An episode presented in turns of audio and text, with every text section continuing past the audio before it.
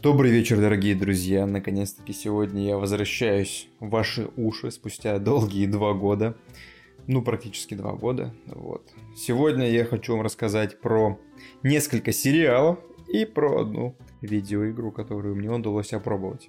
Начну с сериала «Эпидемия», который вышел в ноябре прошлого года. В этом году он добрался до ТВ и также посетил Netflix, на котором он выстрелил и собрал кучу-кучу просмотров, а Стивен Кинг вообще поспособствовал пиару и написал о данном сериале у себя в Твиттере, сказав, что вот что русские делают. И я с ним полностью согласен. Русские вообще творят прекрасные-прекрасные вещи. Значит, сериал. Сериал рассказывает историю о том, как вспышка неизвестного вируса поглощает всю Москву, кордоны, блокпосты, как это показано в других фильмах про вирусы. Так вот, несколько семей объединяются и едут в Карелию, чтобы переждать там кризис случившийся, потому что там есть некое озеро, но действие фильма разворачивается зимой, и поэтому сейчас до него можно добраться как раз переждать, лед растает, они будут в безопасности жить на этом острове, потом, когда ситуация нормализуется, они смогут вернуться и жить дальше. Значит, на протяжении восьми серий мы будем наблюдать историю. Самый-самый главный прикол данного сериала дело в том, компания подобрана настолько разношерстная и настолько там абсолютно разные люди по темпераменту, характеру, по жизненному опыту, что ты следишь за ними, и это вот, знаете, как просто змеи в одном ящичке собрать их и смотреть, что там потом будет. Люди сильно разные, у каждого своя история, у каждого свои скелеты в шкафу, и по мере того, как развиваются события сериала, мы узнаем о данных персонажах все больше и все больше проникаемся каждым из них. И это очень круто, потому что это круто прописанные персонажи,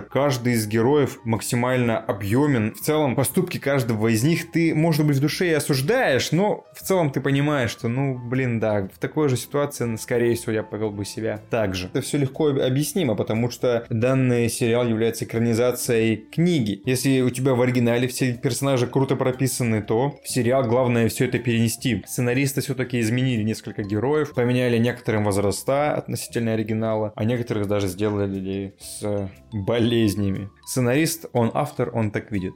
Вот кратко резюмирую, мне сериал понравился. Рекомендовать его я, скорее всего, смогу, потому что действительно это очень не стыдно, круто снятый, хорошо срежиссированный и держащий в напряжении сериал. После просмотра каждой серии вам будет хотеться еще, еще, еще до самого финала. А финал так и вовсе меня поразил, потому что ты такой сидишь, уже, ну все, финал, и последние 30 секунд такой думаешь, чё? Вызывают у тебя бурю эмоций, негодования, ничего не понятно, что произошло но очень интересно. Ты такой, вау, это смело, интересно. Не знаю, насколько это продуктивно. И, точнее, мне просто будет интересно посмотреть, как дальше все это будет развиваться, потому что уже заявлен второй сезон. Потому что задел на второй сезон там настолько амбициозно, что ты такой думаешь, вау, ребят, что-то вы вообще погнали. Хороший сериал. Но есть и люди, которые критикуют его. Так и здесь начинается самое интересное. Смотри, я считаю, что в похожих ситуациях умный и глупый человек поступят одинаково. Ну, в целом они будут э, действовать каждый по-своему, это будут преследовать свои цели, но в конечном итоге они придут к одному финалу. И вот здесь принципе, схожая ситуация. Здесь умные люди и глупые осуждают фильм, но делают это по-разному и приходят к общему выводу, что фильм говно. если с людьми, которые книжку читали, и которые знают оригинал, и которые не понимают вообще, зачем после четвертой серии создатели начали гнуть свою линию и отошли вообще от оригинала от слова совсем, то есть после четвертой серии там уже начинается полный угар сценариста. Я могу таких людей понять, потому что я сам сталкивался неоднократно с экранизациями. Например, э, из последнего, что я могу вспомнить, так это 451 градус по Фаренгейту с Майклом Джей Фоксом. Или с Майклом Би Фоксом. С Майклом Би Фоксом, по-моему. Это было очень странное произведение, на HBO выходило, и мне, как человеку, читавший оригинал, очень кринжово было смотреть все это, потому что с оригиналом там было мало-мало общего. Как-то весь фильм идет в какую-то вообще совершенно в другую сторону. И вроде бы он тебе доносит те же мысли, и ты такой, ребят, ну уже все было сказано, за вас зачем? Еще у нас был «О дивный новый мир» по Хаксли, тоже очень и очень странный сериал, к которому у меня было много вопросов. Потому что ты смотришь, думаешь, какие роботы, какой искусственный интеллект, о чем вы вообще говорите, ребят. И в целом, реально, когда ты видишь э, экранизацию своего любимого произведения, и когда там начинается абсолютный трэш, угар и садомия, то, конечно, возникает вопрос, типа, ребят, а зачем вы это сделали? Для чего? Я абсолютно могу с, согласиться с критикой данного сериала, что это действительно, так скажем, фильм по мотивам, который просто вот они взяли и вот выполнили. Да, понятно, что и мои примеры, которые я выше упомянул, тоже по мотивам. И, но это не освобождает их от ответственности передо мной, как читателем, что я видел оригинал, и я могу с чем, я знаю с чем сравнивать. И в сравнении, конечно, они вообще ни в какое не идут. Так же и здесь, понимаете, так же и здесь. Люди, которые почитали книжку, они негодуют, потому что зачем вы все поменяли? Я могу их понять. Но люди, которые говорят, что это какой-то какая-то подделка, сделанная на коленке, срубить бабла туда-сюда, актеры не играют, снято все через жопу, украли музыку у Ханса Циммера, ну окей, украли, украли, что бубнить-то? В итоге я думаю, ребят, ну правда, зачем? Ну, типа, зачем? Это реально хороший сериал, который абсолютно не стыдно смотреть, который в Америке, ну опять, как бы сравнивать с американским рынком такое себе, но все равно в Америке это действительно хороший показатель, что он там залетел сразу же в топ Netflix, и его куча-куча людей посмотрела, очень много хвалебных отзывов Запада идет. Но мы сами хейтим же свой сериал, называя его говном вау, вот это абсолютно непонятно. И смотреть все вот эти вот рецензии псевдоэкспертов, которые говорят, что ну понятно, склеено на коленке, там все. Актеры не играют, там вообще трэш полнейший, сюжет говно. Я такой, ну, хочется, хочется, конечно же, тут же сказать сперва добейся, но, ну, вы понимаете. В общем-то, подытоживая. Люди, которые критикуют фильм с точки зрения Э, в сравнении с оригиналом я их могу понять. Действительно, это, это, это претензия существенная, весомая, и она имеет место быть. Люди, которые просто говорят, что сериал говно снят на коленке, ну, это просто хейт, который... Просто хейт абсолютно, безапелляционный. Вот. Ну, а про себя могу сказать, что да, сериал могу рекомендовать, хороший, круто снятый, хорошо срежиссированный, хорошо написанный, который не стыдно абсолютно, опять-таки, не стыдно смотреть и показывать по телевизору. Плюс матерок, голые тельца, значит, русский колорит. Для меня это, знаете, в некотором роде был такой Last of Us Russian Edition. Да, да, да, это громко сказано, но в целом это очень прикольно. Смыслы местами очень и очень схожи и уловимы, поэтому ну, я снимаю шляпу, мое почтение, сериал действительно хороший. Следующий сериал, который мне понравился, это трилогия даже целая под названием «Германия». Германия 83, 86, 89.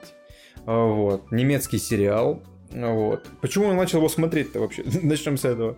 Потому что я дико ждал Call of Duty Black Ops Cold War. Вот. И нужно было как-то вот заполнить, мне хотелось вот, вот этого духа 80-х, хотелось какой-то эстетики шпионов, ЦРУ, КГБ, вот этого всего. И я наткнулся как раз-таки вот на данный сериал. А почему я на него наткнулся-то? Потому что он закончился буквально вот в конце сентября, в начале октября вышел последний сезон финальный, и я такой, о, так прям вообще ж красота, и как раз стоит его уже и посмотреть, когда он уже зафиналился. Три сезона, восемь серий, отлично прям зашли, буквально за два дня я их осилил без проблем. Сюжет там, особенно его зачин, максимально прост. Военный, красивый, здоровенный, 24-летний парень. У него тетя, которая, у него есть тетя, которая работает на KGB. Вот, и выясняется, что Рейган хочет разместить ракеты Першин-2 в Европе. Даже хочет их разместить на, запад... на территории Западной Германии. Конечно же, KGB этого не может допустить никак, и они должны быть на шаг впереди, поэтому им нужен свой шпион, который им будет доносить всю информацию.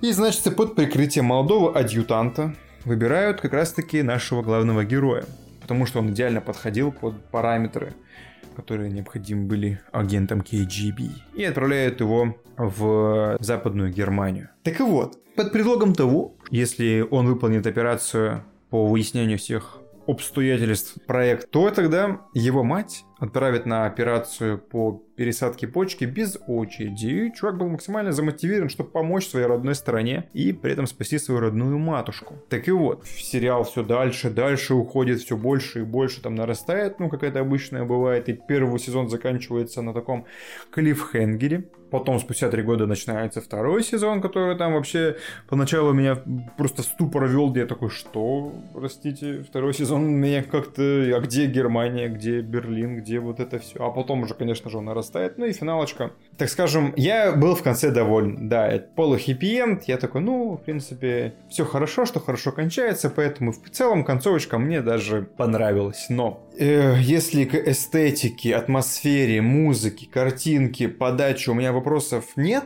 то вот к таким мелким, но очень важным моментам у меня вопросы есть, такие как. Значит, диалоги, диалоги, вы знаете, есть очень крутые моменты, когда одному человеку нужно выудить информацию у другого, но должен это сделать максимально так незаметно, на, так нативненько, чтобы его собеседник не понял что и именно эта информация ему нужна. И очень круто смотреть на эти диалоговые дуэли, когда ты видишь, что один человек что-то подозревает, что какие-то вопросы ему задают наводящие, а второй пытается максимально отвести от себя какое-то подозрение. И очень круто наблюдать за этим, когда там кто-то палится и пытается как-то выкрутиться. Вот за этим действительно круто наблюдать и интересно. Здесь же это все, ну как-то прям так по вершкам все сделано, и ты такой смотришь и думаешь, ну, ребят, ну почему вот глубины, вот хотелось бы больше диалоговой глубины, больше какой-то интересных моментов, когда были бы реально переломные, когда были бы какие-то подозрения, как это, например, сделано в серии 24, когда есть действительно накалы, ты прям максимально офигеваешь от того, как герой может круто выйти из ситуации за счет своего какого-то интеллекта, навыков, именно даже не навыков как бойца, а просто как крутого переговорщика, что он может так заовермандить своего соперника, узнав всю инфу, и ты смотришь на это очень такой, знаете, диалоговый экшен, который обычно происходит в фильмах у Тарантино, когда просто два мужика говорят, но не настолько круто говорят, что ты сидишь вжавшись в кресло. Это очень тяжело сделать, я понимаю, но здесь этого не хватает, потому что все в сериале к этому ведет и подначивает сценаристов. Ну, мол, ребят, ну вот же, ну вот же, тут какой-то неловкий момент, как же это вот тут нужно чуваку узнать какой-то пароль, нужно это. И так все это показано как молодежно, знаете, как для молодежных фильмов, сериалов, вот это все, вот это вот да. Ты смотришь очередную серию, максимально вовлечен, наступает сюжетно важный диалог, и герой его решает максимально какими-то простыми, легкими словами. Ты такой, это все. И рояль в кустах, и Deus Ex Machine, привет, это все здесь есть, когда герой делает абсолютно какую-то лютую дичь, потому что его поставили в условия либо пан, либо пропал, и он с боем прорываются и забирают какие-нибудь важные данные. И казалось бы, все, вот сейчас его рассекретят. Как тут же появляется какая-то дама, берет весь удар на себя. То есть она приходит из ниоткуда и уходит в никуда, просто забирая на себя весь такой, такой громоотвод. Забирает на себя все внимание, а наш такой герой стоит, это вот она все сделала. ты такой думаешь, а, чуваки, серьезно? То есть вы ее как бы, ну, ввели хотя бы нормально, а просто вскользь показали. И вывели бы нормально, а то просто появляется кто-то из ниоткуда и решает все проблемы. Ты такой, вот это вот вы ленивый, конечно. И так случается несколько раз, когда ты смотришь сериал, думаешь, ну, ребят, ну, come on, ну... В такие моменты сериал ни в какое сравнение не идет с тем же 24, где там не было никаких... Ну, были, конечно, такие, но это все было настолько элегантно и хорошо подано, что ты даже на это не, не внимания не обращал. Как говорят сценаристы, если вы обращаете на какие-то неточности, неловкости в фильме, в сериале, то значит фильм или сериал херово срежиссирован, чтобы на них обращать внимание. То есть главная ведь задача режиссера отвести все взгляды, сфокусировать внимание зрителя на именно том, что необходимо показать. Когда у человека расфокусируется взгляд, он начинает замечать вообще все вот эти вот широкие мазки, которые он сделал, чтобы просто создать атмосферу. Такое чувство, что, знаете, бывало местами, ты смотришь серию, у чувак, чувак такой сидит и думает, хм, как же мне вот, как же вот герою выйти из этой ситуации? И там может, Йохан, он такой, что? Сегодня же у нас пятница, он такой, ну, сегодня в бар же пойдем. Он такой, а, точно, я же в бар собираюсь с пацанами, ну, что делать-то? Да все забей, да потом допишем. Он такой, ну, и, короче, пробегает, и все решает все вопросы, и нормально. О, все, дописал, дописал, все, пойдем, пойдем. И ты такой смотришь, ну, ребят, что, ну, что это такое? Как бы тут уже минус серьезности уходит сразу же. Ну и в целом, это просто хороший, молодежный, модный, стильный сериал без претензий на какую-то историчность, хотя иногда это претензии присутствуют, но я все время себя останавливал, говорил, это художественное произведение, не стоит тут искать ничего. В целом, по итогу сериал мне больше понравился, чем не понравился. Вот что я могу сказать. Опять-таки, за исключением нескольких моментов. И третье, что я хотел бы рассказать, Это Call of Duty Black Ops Cold War. Сейчас люди, которые не играют в игрульки, такие, что это такое? Ну, в общем-то, опять 80-й, 81 год уже у нас здесь. Холодная война, KGB, ЦРУ, все здесь, все ребята к нам. Первые трейлеры меня просто покорили, потому что просто моя тема. Я обожаю холодную войну, я обожаю вот эту всю эстетику шпионскую, это прям все в меня. Так как я обладатель PlayStation 4, то я имел возможность одним из первых сыграть в э, мультиплеер, в альфу, потом в бету. Еще тогда я сделал выводы касательно игрового процесса, и в конечном итоге они все подтвердились. В общем-то, самое что интересно, если говорить в перспективе во временной, то получается, что первая альфа, она была самая веселая. Как потом говорили разработчики, это на самом деле была вообще абсолютно некоммерческая э, альфа-версия, это была просто для игры, для, для внутренних тестов. Разработчики просто смотрели механики, смотрели то, как все работает, как балансить. И это, ну, просто был их, так скажем, полигон для проверки их уже каких-то нововведений, которые они внесли в игру. Но так как э, контракт Sony обязывает их выпускать какие-то эксклюзивные материалы, то вот альфа-тест предоставили это он был очень кривой, он был местами прям, ну, графен там вообще все. Про слово графен-то можно было забыть. Про ТТК оптимизацию тоже, там были подвисания, лаги, долгие загрузки. Все это было, но ладно, это альфа, простительно. Но прикол в том, что она была самая веселая как это ни странно. Да, там все работало очень криво, но из-за всей этой кривизны был такой шарм какой-то, который прям нивелировал все вот эти недостатки. Да, там было все открыто, все для тебя, чувак. Все, пожалуйста, весь арсенал, все перки, все модули, комбинируй, пользуйся как хочешь, проверяй. Несколько карт, ты бегаешь, веселишься, все круто, классно, великолепно. Бета-версия, это уже было очень близкий к релизному состоянию. Билд. Там уже с BMM. Он в альфе работал как бы, но из-за того, что это альфа, все-таки, ну да, SBMM, он еще тогда был, и тоже уже у людей были вопросики к нему, особенно у меня. Но в бете это стало настолько прям очевидно, ну, может быть, опять-таки из-за того, что и времени больше я в бете провел, поэтому я стал больше и чаще с этим встречаться. В общем-то, SBM Skill-Based Matchmaking. Главный бич новых Call of Duty. Это, в общем-то, игра. Анализирует 10 последних ваших матчей и считывает ваш КД,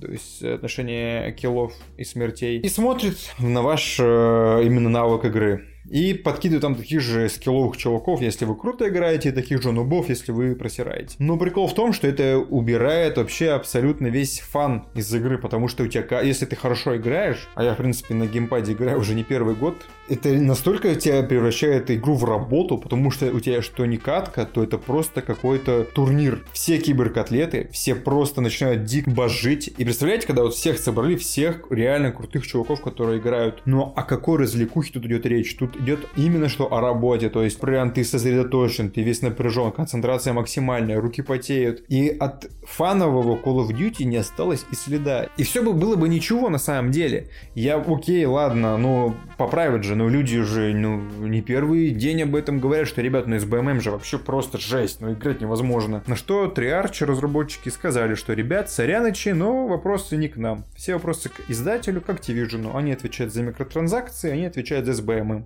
Наше дело малое.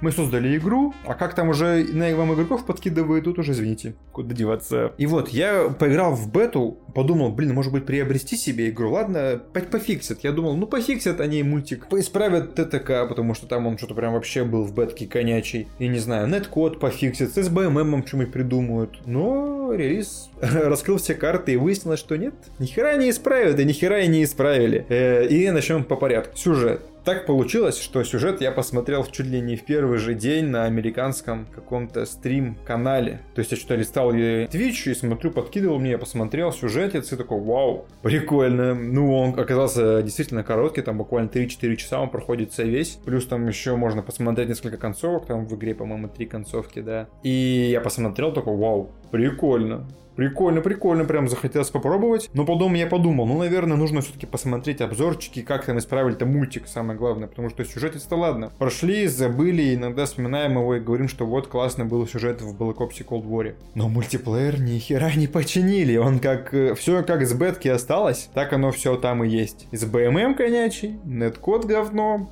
где просто ты стреляешь по чуваку, у тебя урон то проходит, то не проходит, э, убегаешь за стену, ты ум- умер, ты стреляешь по чуваку, пули по ему не проходит, он просто в тебя буквально 2-3 выстрела, все, ты умер. Смотришь повторы, а оказывается, что ты стоял просто на него смотрел, даже не стрелял. Ну о чем мы говорим? Ну, ребят, у вас игра за много миллиардов денег. Вы заработали там кучу бабосов, а используете... А, и, кстати, разработчики уже пояснили, что они использовали, по-моему... Или не разработчики это пояснили, а я видел это на каком-то аналитике серверов. Ну, в общем-то, выяснилось в конечном итоге, что базируется движок игровой на первой версии Call of Duty Black Ops 4. На первой версии. И проблемы все те же. В чем была проблема взять уже допиленную версию? Почему нельзя было сразу ее использовать? Непонятно. Ну, зомби-режим мне в целом был как-то... Так что я как-то сразу скипанул его. Для меня было важно это компания и сюжет. И что мы имеем?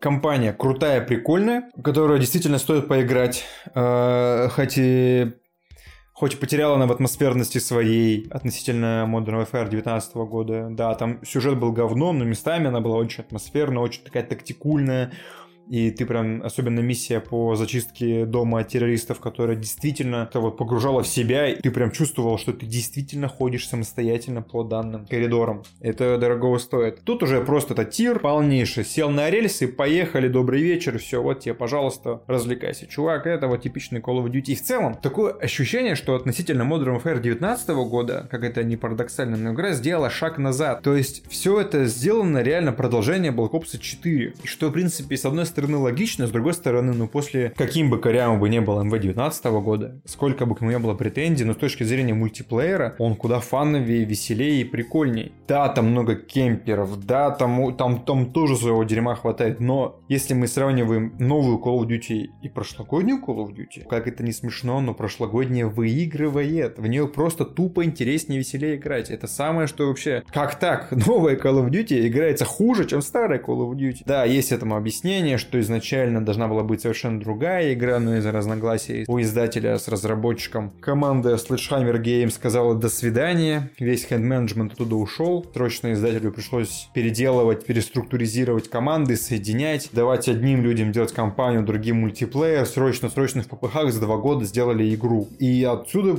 ты понимаешь, почему все вот так вот, вот как оно есть, почему все вот криво и косо работает, и почему 24 ноября должен выйти патч большой, который будет фиксить большую часть проблем. Это все понятно. Но для меня, как для финального потребителя, если бы я купил эту игру, я бы вообще бомбил, потому что у меня есть ряд знакомых, которые приобрели себе Call of Duty, поиграли, сказали, what the fuck, что это за хрень? Зачем мне вот это вот вообще надо? я, я потратил, если на компе это, по-моему, 2300 она стоила, там около 2000 рублей на консолях, 5. 5к гейминг, добрый вечер. И это очень странно, за full price выдавать сырую игру, недоделанную. Но, с другой стороны, Бобби Котику нужно покупать яхты, поэтому кто мы такие?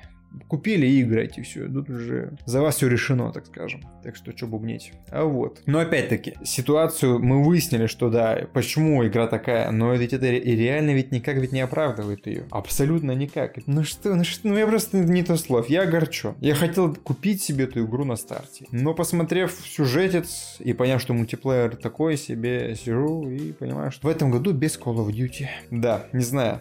Как вам понравится, нет, мой просто поток сознания, поток мысли. Посмотрим вообще, что из этого выйдет, как часто я смогу опубликовывать подобного рода записи. Э, постараюсь что-нибудь интересное вам рассказать. Сейчас это просто отчетная работа за проделанный период, так скажем. Не знаю, как оно вам? Делитесь своими впечатлениями, эмоциями, что вам, если вам есть что сказать, что поправить. Будем пробовать, тестировать, развиваться. Роты задрим, короче. Ребят, всем роты задрим. Все, ладно. Всем спасибо, что дослушали до этого момента мой бубнёж и нытье. Хорошего вам дня, хорошего вам вечера. До новых встреч.